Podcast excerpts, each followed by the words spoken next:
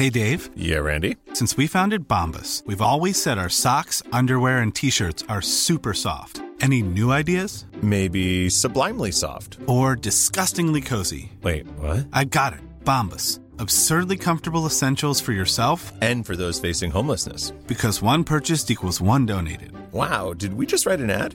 Yes. Bombas. Big comfort for everyone. Go to bombas.com slash ACAST and use code ACAST for 20% off your first purchase. Imagine the softest sheets you've ever felt. Now imagine them getting even softer over time. That's what you'll feel with Bowl and Branch's organic cotton sheets. In a recent customer survey, 96% replied that Bowl and Branch sheets get softer with every wash. Start getting your best night's sleep in these sheets that get softer and softer for years to come. Try their sheets with a 30-night guarantee. Plus, get 15% off your first order at bowlandbranch.com. Code BUTTERY. Exclusions apply. See site for details. Det man ska känna när man kliver in i en lekterapi det är att man känner igen sig. Så det ser ut som på en öppen förskola eller på sin förskola eller på fritidshemmet när man är på ungdomsdelen. Det är därför vi har en tågbana det första vi har när man kliver in. Kö- lekköket, sånt som är liksom välbekant Standard. alla standard. Och sen har ni saker som inte är standard. Sen har vi saker som inte är standard, till exempel våran sjukhushörna. Eh, dockorna blir ju ofta patienter eller så får mamma eller pappa vara patienter. Vi försöker använda autentiskt material eh, och så leker vi undersökningarna, vi visar på dockorna. Mm. Man kan leka Kims lek med dem och man kan göra många saker. Kims lek med Ja, men det kan man urokateter. Ja, men då vet man så här. Bara Ja. för att man vet vad namnet är, är Ja. och begreppet för det.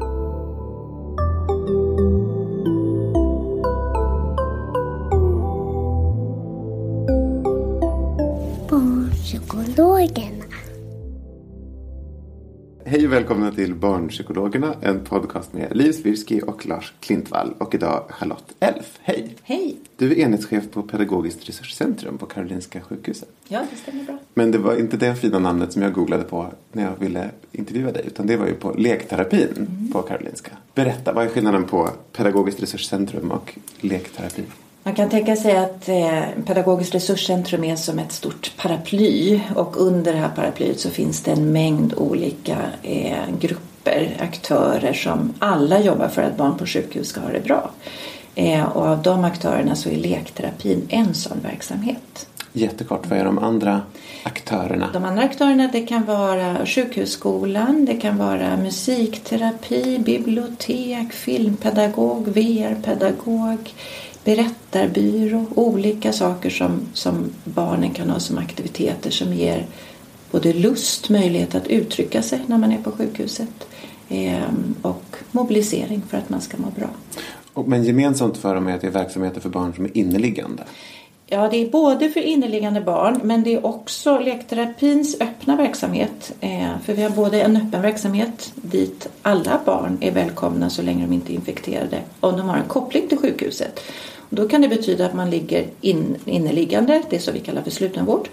Eh, men det kan också vara att man är på en, en dagmottagning. Man kanske har legat på slutenvården och fått en sjukdom som kräver att man måste återkomma till sjukhuset för kontroller. Och då vill vi gärna att man kommer till lekterapin antingen före eller efter besöket. För då blir det så väldigt mycket mer positivt. Att Så besöket blir mycket mer positivt? Ja, Ja. då får barnet göra någonting som han eller hon tycker är roligt också. Eh, men vi finns också till på den öppna verksamheten för syskon. Eh, Det kan ju vara så att man har ett barn i familjen som kräver vård eh, och som måste vara på sitt rum hela tiden. Eh, Och då måste syskonet få möjlighet att kunna hantera den här situationen. Och då är lekterapin alldeles utmärkt att gå till och få leka. Men också anhörigbarn, om man har en vuxen som är sjuk. Eh, då kommer ju barnen vara i en miljö som är väldigt, väldigt främmande för dem. Man har svårt att förstå vad händer med mamma, vad händer med pappa. Eh, och då är det också, då är man hjärtligt välkommen att komma med en anhörig till lekterapi. När du säger det här så tänker jag att ni måste ju ha köer som går fyra varv runt Nya Karolinska med barn. måste man ha en remiss för att komma Eh, nej, hit? till den öppna verksamheten behöver man aldrig ha remiss. Eh, dit är man alltid välkommen. Eh, om man har särskilda behov, om ett barn är väldigt, väldigt oroligt eh, och den de vuxna där hemma kanske inte just nu klarar av att förklara så mycket. Man kanske själv har mycket oro. Då är det väldigt bra att man ringer oss innan för då kan någon lekterapeut vara beredd när det här barnet kommer att stötta lite extra. Annars är ju den öppna verksamheten tänkt som en plats dit man kommer med en vuxen som man är trygg med och man leker tillsammans med den vuxna. Vi finns alltid på plats liksom för att stötta och visa. Eh, men det är viktigt att man håller igång det med, med barnet. Men det är verkligen öppna dörrar så man knallar det, förbi här? Det är öppna dörrar och alla så länge man inte är infekterad. Det är vi jättestrikta med för eftersom vi har många barn som, som inte skulle klara av en infektion så väl. Eh, annars får man jättegärna komma och det gör att besöksantalet kan se väldigt, väldigt olika ut. Eh, ibland på morgnarna kan det vara tomt för då är många av våra barn på slutenvården. Då är det ronder och en massa procedurer som ska hända. Eh, och sen plötsligt kan vi ha jättemånga familjer. Och några av dem väljer att stanna flera timmar. Något barn kanske bara är ner en kvart, 20 minuter för sen gör ont eller man ska iväg på en behandling eller något sånt. Mm. Så att vi kan aldrig veta. Vi är liksom bara standby hela tiden för, för det som kommer. Men alla har hittills alltid fått plats. Mm. Det är ju otroligt. Eh, men berätta lite, vad, vad just lekterapin, mm. vad fyller den för funktioner för de här barnen? Då? Du var lite inne på det. Men... Ja, lekterapin är, det är en jätteviktig frizon för barnen när de är på sjukhuset. För att även om ett barn blir sjukt så slutar inte ett barns behov utav att få leka. Det finns alltid kvar och det finns kvar, eh, ja det finns faktiskt kvar så länge det absolut inte går längre. Så funkar barn. Eh, vårt arbete är att se till att vi hittar en lek som fungerar för barn. Vi kan ha barn som kommer ner i säng eh, och då kan man leka i sängen. Eller man kommer ner i rullstol och då leker man eh, utifrån rullstolen. Men lekterapin brukar vi säga det är nästan den enda platsen på sjukhuset dit barnet kan komma och helt själv få bestämma vad han eller hon vill göra. Eh, det är någonting som inte påminner om sjukhuset. Det ser inte ut som på ett sjukhus. Barnet vet att på lekterapin får inga behandlingar ske. Eh, det respekteras alltid så det är inga problem. Eh, utan det är verkligen en, en plats där barnet och barnets behov får vara i centrum. Och vi har så många familjer som när de har varit en, en tid på sjukhuset säger att det hade inte gått om vi inte kunnat få använda lekterapi. Eh, man måste få vara i, i det som är friskt hos barnet. Det är det vi bygger på hela tiden. Sjukdomen har sin plats. Det är tyvärr därför man måste vara på sjukhuset. Men vår roll är att utgå från det friska hos barnet. Vad brukar barnet tycka om att göra? Mm. Då låter det ändå som att även om det är en plats som inte ska påminna om sjukhus, sjukhuset så blir det ändå ganska mycket sjukhuslek. Mm. Kan inte du berätta om det? Mm. Det skulle jag säga skiljer oss jämfört med en vanlig förskola eller öppen förskola. Att vi har eh, några olika miljöer där man kan leka sjukhus. Eh, vi har en sjukhushörna där dockorna kan få bli patienter, där vi har autentiskt material. Allt utom nålar, det har vi inte där då. Eh, men alla provrören och sådana saker och kläderna och stetoskopet och så vidare. Eh, och där kan barnet både, alltså framförallt handlar det om att bearbeta det man har varit med om. Här kan vi se två och ett halvt-åringen ta eh, sprutan, hålla upp den och, och, och, knäppa så här med fingrarna som man gör liksom uppe på avdelningen. Mm. Eh, och sen ge dockan. Och de kan använda begrepp som människor utifrån ibland tänker, hur kan barnet kunna det här? Vadå till exempel? Ja, det kan vara till exempel att, att nu, nu plockar jag fram stasbandet och sätter på det. Och det är ingen annat barn i den åldern som vet vad stasband. stasband är för någonting. eh, och så. Och den här platsen blir en jätteviktig del. Alltså, sjukhusleken gör att barnet får kontroll utav vad, vad den har varit med om. Kan leka det igen, kan bearbeta. Mm. Ehm. Hur, liksom, är det ni som föreslår det då? Så att ni vet att det här barnet har varit med om det här och det här. Nu ska vi plocka fram lite utrustning så de kan latcha det. Eh, om, om de ringer från avdelningen eller om en förälder kommer och säger att mitt barn tyckte att den här undersökningen var jätte, jättejobbig och blev otroligt orolig när det här skulle vara. Då skulle vi kanske kunna liksom leda in i sjukhusleken och försöka leka. Men leken hos oss måste alltid ske på barnets villkor. Mm. Det låter inte på det heller som att det där är det vanliga. Det vanliga är att Nej, de spontant vill. Är att man spontant är sjukhusleken och sen går man över till lekköket och lagar lite mat. För så ser ofta verkligheten ut för de här barnen. Man måste göra vissa saker på sjukhuset och sen lever man ett vanligt liv vid sidan om. Mm.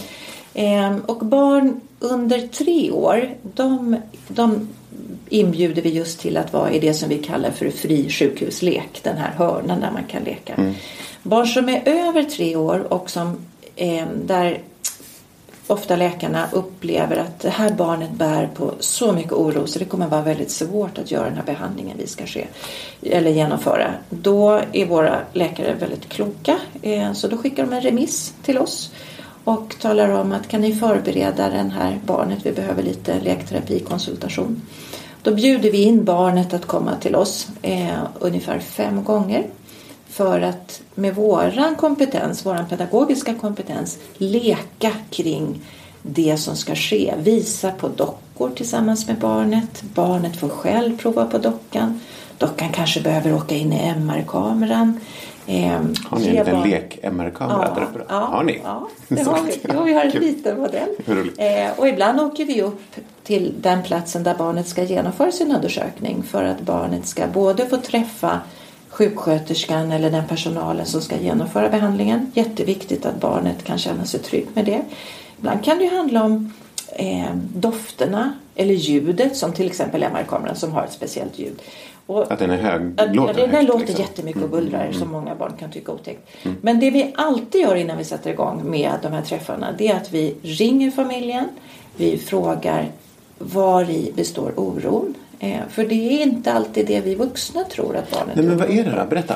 Ja, det- Man tror att det är sprutor, det tänker på det direkt. och För det är de kan vara sprutor. Det, precis, det är ofta vi som, som har den skräcken. Eh, Det kan vara att man tycker att det är läskigt att sätta bedövningsplåstret på handen för man tycker inte om kladdet som kommer runt själva salvan. Ja, då kan man lösa det genom att klippa bort och bara salvan och sätta gladpack så blir det inte så läskigt när det ska tas bort.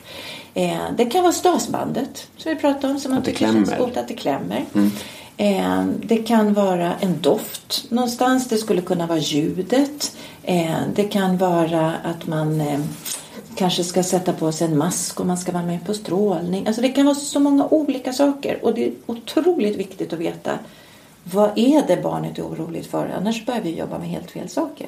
Hur ofta är det liksom fysiska ingrepp som barnet är rädd för och hur mycket är det mer abstrakta saker? Alltså man kan ju bli sövd Mm. och kommer göra en operation. Är barnen rädda för, De kan vara rädda för det. Ehm, även om de inte kommer vara medvetna under Ja, det? Liksom. och de kan vara rädda. Och där handlar det väldigt mycket om att man får hoppas att vi vuxna har använt rätt ord. Du vet om man skulle säga till ett barn att kommer sövas via mask. Då skulle det kunna bli jätteläskigt för ett barn. Vad är det för maskar som ska komma och hoppa på Krypa mig? och så. halsen på en. så vilka Ja. ord och hur vi kommunicerar med barnet det är jätteviktigt. Men det kan absolut vara en sån sak. Och ibland, och det här händer inte så sällan, så är det inte barnet som är oroligt utan det är mamma eller pappa som är oroliga. De kanske har varit med om saker som de bär med sig.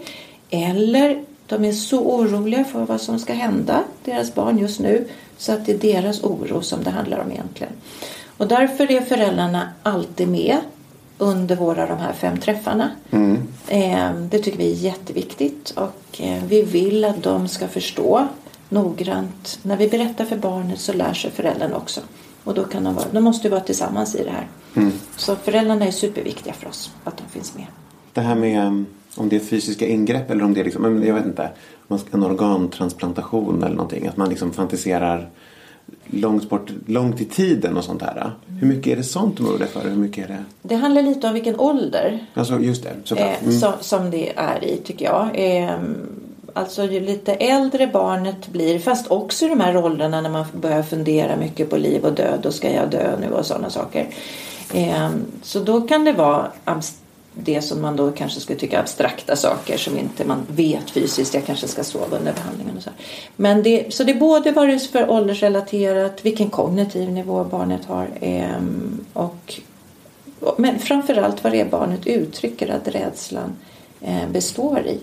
Och det kan vara så om vi har ett barn som ska ha som behöver vår, vår uppmärksamhet under väldigt lång tid, alltså sjukhusvistelser och kanske, man kanske får en transplantation gjord. Då kanske man har oron innan inför hur går precis det här momentet till? Hur ska det gå till när jag ska få nya stamceller? Eh, men sen när man kanske märker att "Nej, men nu mår jag jättedåligt. Jag kanske eh, börjar svälla upp på grund av kortison. då kanske det är de sakerna man undrar över.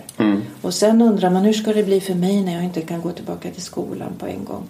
Så att oron ser olika ut beroende på i vilket skede man är i. Och det allra bästa vi kan göra och måste göra det är att ha jättestora öron och lyssna efter. Var i består oron?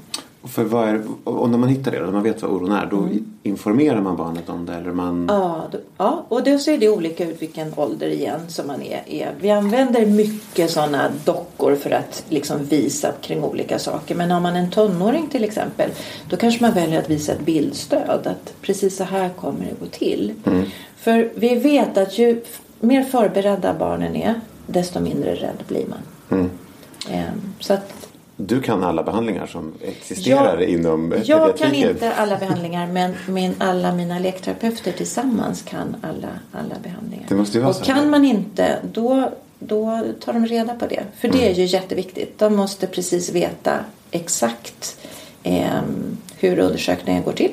Ehm, så att det inte blir fel. Barnet kan reagera på en liten små sak. Du sa aldrig att det där skulle hända. Mm, Eh, så att vi försöker vara väldigt noggranna med att få med alla momenten. Och jobbar ju också, alltså nu ska man minnas, om man är som vi då tillhör Astrid Lindgrens barnsjukhus så är det så att skö- sjuksköterskorna här är ju väldigt, väldigt vana att arbeta med barn. Så att oftast skulle jag säga så behövs ju inte det här därför att sköterskan berättar för barnet. Alltså de är väldigt, väldigt vana vid det här och informerar barnen jättefint. Och tycker ett barn om dinosaurier, vi hade något barn här bara för några dagar sedan, då visste sjuksköterskan det. Barnet skulle opereras, såg till att operationspersonalen visste det. Så när barnet rullades in för operation och togs emot utav operationspersonalen så sa de ah! Och så började de prata dinosaurier. Och så var man inne i den här världen. Så att det finns ett Jag trodde du sånt skulle säga att de hade omtanke. klätt ut sig Nej, de hade inte klätt ut sig. Det hade varit liksom, extremt obehagligt att bli opererad av Ja, fem verkligen. stycken dinosaurier. Ehm, för, bara en parentes. Det här är ju eh, liksom nidbilden av barnsjukhus. Som jag hade i alla fall också när jag var liten. Det var ju att det var en sån här traumatisk plats. Och att det var liksom det värsta som kunde hända. Och att, men du vet de här gamla eh, anknytningsstudierna från 60-talet. Där barn inte fick träffa sina föräldrar på månader. För att de inte skulle liksom ha massa smet på sjukhuset. Liksom. När skedde det här? Den här liksom övergången till en, ett mänskligare Ja, barnsjukhus? mänskligare del. Eh, alltså brytskiftet tror jag skulle säga att det kom på 80-talet. För att på slutet av 70-talet då var det fortfarande så att barn själva sov på sina rum och inte hade vuxna. Och sen kommer ju liksom skiftet runt 80-talet. Hey, Dave. Yeah, Randy. Since we founded Bombus, we've always said our socks, underwear, and t shirts are super soft. Any new ideas? Maybe sublimely soft. Or disgustingly cozy? Wait, what? I got it. Bombas. Absurdly comfortable essentials for yourself And for those facing homelessness. because one purchased equals one donated. Wow, did we just write an ad? Yes. Bombas. Big comfort for everyone. Go to bombas.com slash ACAST and use code ACAST for 20% off your first purchase. Quality sleep is essential. That's why the Sleep Number Smart Bed is designed for your ever evolving sleep needs. Need a bed that's firmer or softer on either side? Helps you sleep at a comfortable temperature? Sleep Number Smart Beds let you individualize your comfort so you sleep better together. JD Power ranks Sleep Number number 1 in customer satisfaction with mattresses purchased in-store. And now save 40% on the Sleep Number limited edition Smart Bed for a limited time. For JD Power 2023 award information, visit jdpower.com/awards. Only at Sleep Number stores or sleepnumber.com. Mom deserves the best, and there's no better place to shop for Mother's Day than Whole Foods Market. They're your destination for unbeatable savings, from premium gifts to show-stopping flowers and irresistible desserts. Start by saving 33% with Prime on all body care and candles. Then get a 15-stem bunch of tulips for just $9.99 each with Prime. Round out Mom's menu with festive rosé, irresistible berry chantilly cake, and more special treats. Come celebrate Mother's Day at Whole Foods Market. Hur mycket är det barn som är, tänker på döden och tänker på, och som faktiskt antingen ska dö eller man inte vet om barnet kommer att överleva? Hur stor del är det av de här barnen som du träffar? Alltså det är absolut inte en majoritet. Men, men det är klart, ett barn som får en sjukdom eh, och som hamnar i eh, ett palliativt slutskede. eh, där det inte finns någonting mer att, att göra eh, känner ju ibland på sig att det är på det här viset och kanske inte vill prata med sin mamma och pappa om det. Jag kan ta ett sånt fall som jag hade för, för många år sedan så det ligger långt tillbaka i tiden. Men det var just en, en pojke. Eh, han kände på sig att det var på det här viset och han ville inte prata med sin mamma om det för att hon blev så ledsen varje gång. Hur gammal pojke? Han, I det här fallet var han 13 år. Mm.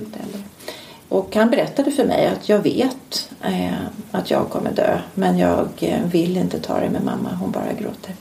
Eh, så i hans fall så han kunde själv sätta ord på det och berätta vad han, eh, vad han tänkte och kände och det var förstås olika olika dagar. Men när han väl hade sagt det till mig då var det ganska lätt för oss att prata om. Det tror jag skiljer barn från vuxna. Att barn eh, när, när deras orokänsla behöver verkligen inte vara att de hamnar i ett, i ett slutskede på något sätt utan när de har frågor och oro då kommer den när de är mogna. Liksom när, när, när de vill prata om det så kommer det. det. Det, är inte så att man som vuxna vi kan liksom boka en tid med en... Torsdag klockan fyra. Ja exakt. Ja. Det mm. funkar inte riktigt så med barn i vår erfarenhet. Utan det är här och nu. Och det kan vara när man Ehm, jag vet att jag satt med en, en, en, liten pojke en gång och vi höll på att bygga med lera. och gjorde olika lerfigurer. Och plötsligt så liksom kastade han alla gubbarna som vi hade gjort bara liksom ner och skar med sin lilla kniv huvudet av dem och, och lekte på det viset. Och han var väldigt, väldigt sjuk just då och eh, han var inne i en jätte, jättetuff behandling. Och då måste man möta det där och då. Då får leran utgöra samt, alltså vi kunde samtala över leran. Vad hände med honom nu? Går det att mm. laga och sådana saker. Eh, så att, jag skulle säga att alla vuxna som jobbar på barnsjukhuset måste liksom vara eh, standby. För, Just det, för det kan komma, det kan komma när, som, helst. Som helst. Ja. Sen kan vi hänvisa vidare till och det här märker vi att det här barnet behöver samtalsstöd nu på ett annat sätt och då kanske det kommer en kurator eller att vi kan ta in en psykolog eller någon annan som kan stötta. Men hur ser en sån oro om ett barn tror eller vet att det kommer att dö. Jag vet inte ens hur jag ska formulera frågan. Hur ser en sån process ut? Vad är det de är oroliga för? De är oroliga för sina föräldrar? Hur de ska klara det? De är oroliga för hur det är att vara död? Alltså jag tänker att de barn som jag träffat de pratar ju om döden hela tiden, herregud. Mm. Men då är det ju en sån extremt abstrakt för dem. Ja. Hur är det med när det faktiskt är en realitet? Jag tror att de ehm, jag, jag tänker att det ser så väldigt, väldigt olika ut. De små barnen de, kan, liksom, de kliver in och ut ur det. Eh, och jag skulle säga att de fortfarande har ett störst behov av att det är som vanligt. Att känna att mamma och pappa finns där runt omkring. Mm. Eh, att fortfarande få göra roliga saker. Och det är det som, som vi kan ge barnet. Men vad är de oroliga för när de är oroliga? När de kliver in ur det? Vad är det de är, Många är oroliga för att mamma och pappa är oroliga. Ja. Många är oroliga för eh, hur deras syskon ska få det. Mer vad, vad andra, hur det blir när inte jag finns kvar här längre. Mer än, än, än, än upplevelsen att vara död? Ja, ja. ja. Okej. Okay. Mm. Hur mycket pratar ni liksom om Gud eller om liksom hur mycket är religion en del av de här tankarna? Jag tycker inte att det är så ofta det händer eh, hos barnet beror, fast det beror lite på vad barnet har med sig för någonting. Såklart. Ja. Alltså i barnet... Eh, nu är det, det märks ju att vi är väldigt sekulariserade. Men om det skulle vara ett barn där, där tron är väldigt stark eh, då kommer det barnet absolut prata mer om det. Och då ska man också veta att vi har eh, på sjukhuset sjukhuskyrka med alla olika inriktningar och de är väldigt aktiva uppe på avdelningen. Mm. Eh, och väldigt duktiga och, och möta barn och familjer. Mm. Ehm, så då kan de, om det skulle till exempel vara att ett barn börjar prata med en lekterapeut och lekterapeuten känner att hmm, det här kan jag inte riktigt svara upp på. Ja, men då har vi möjlighet att, att koppla på kyrkan. Mm. Så ser vi oss väldigt mycket på barnsjukhuset att vi är verkligen en, ett professionellt team i sin bästa form. Så där. Att man, man har sin kompetens, vi måste alla försöka möta upp det här barnet, vi kan alla göra någonting. Och ibland så kan jag veta att bra, jag kontaktar den här personen för han eller hon gör det ännu bättre, har ännu mer kompetens. Mm. Som ingen prestige i, i de sakerna utan det ska bara bli så bra som möjligt. De flesta av de som lyssnar kommer ju inte komma i kontakt med er gissar jag. För det är ju ändå ett litet antal barn som är inneliggande på sjukhus eller kommer i kontakt med lekterapin. Vad tänker du att, att föräldrar och pedagoger, vad önskar du att de visste om ska man säga, om man ska förbereda sig inför att träffa, någon gång i livet kommer man träffa ett barn som är sjuk på ett sätt som inte bara är influensan eller mässlingen eller någonting som man vet vad det är, liksom, utan som är allvarligt sjuk. Vad ska man tänka när man möter de barnen? Jag tänker att man ska tänka som alltid när man möter barn. Att man ska vara väldigt lyhörd för vad det här barnet och vad familjen vill själva berätta. Eh, för om allra flesta familjer då är det naturligt att om man till exempel, vi säger att vi har ett barn som drabbas av en, en leukemi, säger vi till exempel. Mm, för det är en ganska vanlig? Det är ganska vanlig ja. och man blir borta ofta eh, liksom under längre perioder från skolan mm. eh, under sin behandlingsform. Och många utav oss är rädda just för ordet cancer. Det är ju liksom någonting sådär som vi har inbyggt i oss. Då tänker jag att man får med väldig respekt liksom vänta in familjen vad det är de vill berätta. Men heller inte ducka för att ställa frågan. Alltså, det handlar lite om som när vi möter människor i sorg. Liksom vi är rädda för att ställa frågan. Man kan fråga, jag har förstått att, att eh, vad barnet nu heter, eh, att han är borta från nu, att han har blivit sjuk. Så här. Hur har ni det? Mm. Så liksom bjud på frågan kring det. Eh, och så får man vara beredd på att perioder kanske det inte kommer någonting alls. Perioder kommer det bara ångest från familjen. Eh, och ibland kanske man bara vill göra något vanligt, äta en middag ihop, leka i parken ihop. Eh, det kan vara en familj som har ett barn som inte får träffa så många andra barn på grund av infektionsrisk. Kan man se, kan man lösa det tillsammans ändå? Kan man vara färre som leker? Eh, men att våga ställa frågorna och våga vara där. För det är en oerhörd belastning för de här familjerna. Det är en extremt jobbig situation. Men skulle du säga att generellt är problemet att folk inte ens vågar ställa frågan? Att man tycker att det är så läskigt med ordet cancer eller med hur har ni det? Så att man inte säger någonting? Ja, jag tror att väldigt många är rädda för det. Ja, mm. Så det är bättre att kanske fråga lite mer än man är bekväm med ja. och sen ändå lyssna? Ja, och våga säga, fråga igen. Om jag kommer första dagen och har familjerna kommit hem och jag frågar någonting och familjen kanske fräser ifrån eller väldigt tydligt talar om att nej men tack, vi klarar oss själva. Mm. Våga vara där igen mm. Och säga jag hör av mig om några dagar igen. Eh, för det finns perioder i de här familjernas liv när just nu, nej vi orkar inte ta in någonting mer just nu. Nu är det precis bara det här. Men om någon vecka senare så ser det ut på ett annorlunda sätt. Mm. Så småningom kanske barnet ska börja gå tillbaka eller lämna sjukhuset och vistas hemma. Men det finns det andra saker man kan göra. Kan man skicka teckningar? Kan man göra på olika sätt och visa att du finns med här ändå? Mm.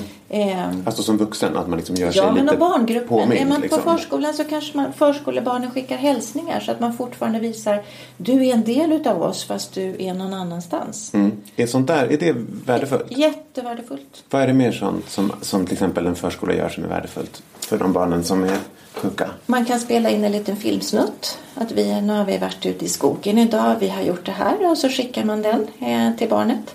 Eh, då kanske barnet själv väljer att jag vill berätta hur det ser ut här hos mig på sjukhuset och så kan man skicka tillbaka det.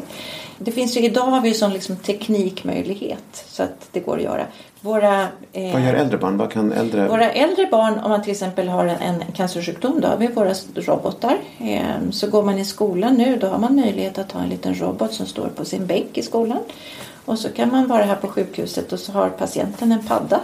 Och roboten visar med olika färg på sina ögon. Eh, om, eh, jag tror att de, om de är röda, då lyssnar jag bara. Eh, men jag vill, eller då, det, då, vill jag inte ens vara med. Då är jag på någon behandling eller nu är jag för trött. Och sen byter de färg, då, kanske, då talar den om att jag lyssnar men jag vill inte ha några frågor. Jag vill inte vara delaktig. Och sen så visar roboten att nu vill jag svara och nu vill jag vara med. Mm. Och det finns där, det på riktigt? Eller som det, här, nej, nej, det, det, här finns på, på riktigt. Så vi ställer, sjukhuslärarna ställer ut sina robotar i, i skolor. Okej, okay, de åker ut med, ja, med robotarna? och pratar med lärarna så att lärarna ska veta om att så här funkar roboten. Mm. Och det blir ju då är ju det sjuka barnet liksom fortfarande kompis i skolan. Mm, mm. Han är ju med och nu vet jag att man börjar tillverka regnkläder och så åt de här robotarna för det har visat sig att de ska ju få vara med på idrotten. Man bär med sig sin kompis fast i robotform. Mm. Mm. Men okej, okay, det här med att göra video i förskolan exempel var ju ett jättebra exempel. Alltså, vad, vad, har du mer som där som, du, som man tänker att man kan bidra med utifrån om, om man är i kontakt med ett barn som är så här sjukt? Eh, jag tänker att man kan göra att man har någon liten figur som går emellan. Eh, kanske inte textilt då för det är ju jättekänsligt med med bakterier och sånt. Mm. Men om man har någonting som man kan sprita av. Som går att köra i en tvätt- figur. diskmaskin, ja. Ja, men lite så här. För, ja, men man får tvätta och sprita allting. Men då kanske det kan vara någon som får bo. Eh, ungefär som många förskolor har en liten nalle som åker världen runt och får sitta i cockpit och göra olika saker. Men då kanske man har en liten figur som ibland får vara på förskolan. Och så berättar man lite där och sen så får den här figuren åka tillbaka med lite upplevelser till barnet. Eh, men jag tänker väldigt mycket att just det här här och nu, eh, en liten WhatsApp-klipp eller en liten Snapchat eller vad som helst. Liksom. Eh, så att man känner att man, man inte är bortglömd. Man vill inte bli bortglömd. Och du sa det här med liksom när man pratade med, det lät som att det var mest föräldrarna, att man liksom ändå vill ställa frågan flera gånger för att visa att man ändå finns där om de skulle vilja prata. Hur gör man när man pratar med, om man träffar ett barn då som har, om man tar leukemi som ett exempel. Ska man lyfta frågan ofta och säga så här, hur går det med, går det med cancern då? Alltså en, en sjukdom bär barnet med sig hela tiden. Jag tycker, min erfarenhet är att de har inte något större behov av att prata. De små barnen i alla fall. De, nej, lek och vara som vanligt. Om barnet har ett behov av att lyfta sin sjukdom, då kommer den att göra det. Så tänker vi på lekterapi. När barnen kommer till oss, vi vet vad barnen har för sjukdom för vi läser i journaler och skriver i journaler. Men när de kommer till oss pratar vi aldrig om det om inte barnet själv lyfter upp det. För det måste finnas en, en tid när man får vara just barn.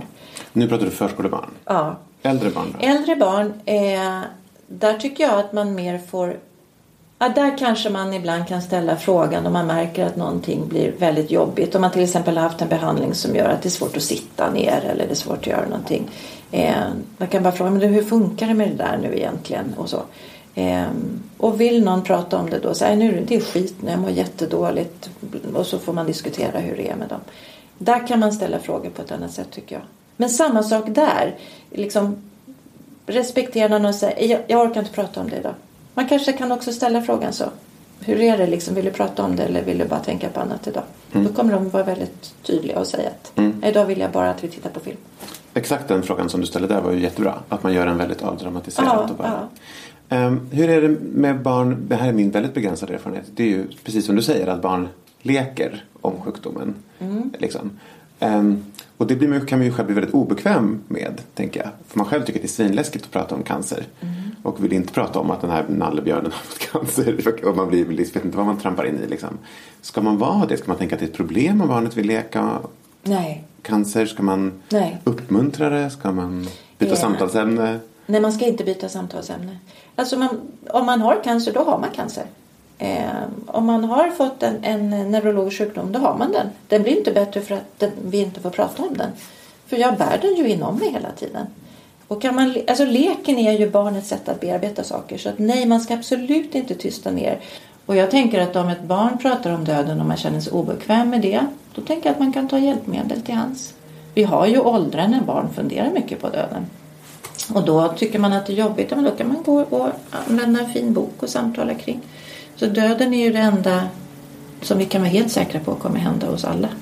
Eh, och ändå lever vi så långt borta ifrån den i vårt samhälle. Så att då får man ta hjälp av det som finns. Det finns ju jättemycket fina barnböcker. Ja, bra avslutning. Har du några tips på så bra barnböcker? Eh, det, fin- vet du, att det finns enormt många.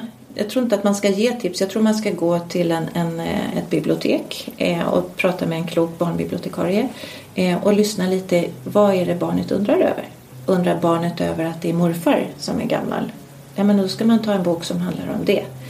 Har man ett barn som undrar över vad händer där efter döden? Ja, men då ska man ha en bok som handlar om det. Är man orolig på vad som händer när man är på sjukhus, när man blir sjuk, då är det det. Så att det är liksom mer igen att utgå ifrån vad, vad barnet har för önskemål. Möta barnet. Tack Charlotte. Tack själv. Tack, tack ni som lyssnade. Eh, barnpsykologerna finns på Facebook och på Instagram heter vi barnpsykologerna understreck podd. Hej då!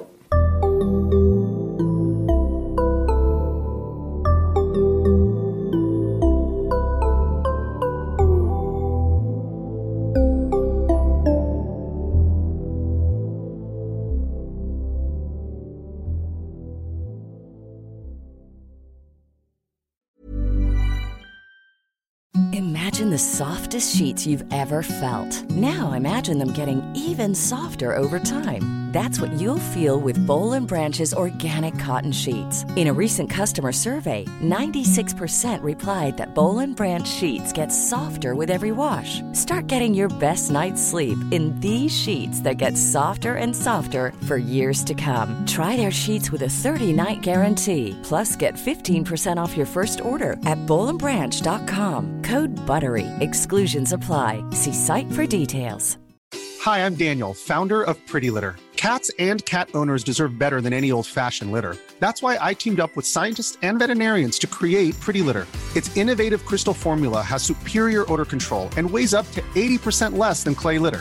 Pretty Litter even monitors health by changing colors to help detect early signs of potential illness. It's the world's smartest kitty litter. Go to prettylitter.com and use code ACAST for 20% off your first order and a free cat toy. Terms and conditions apply. See site for details.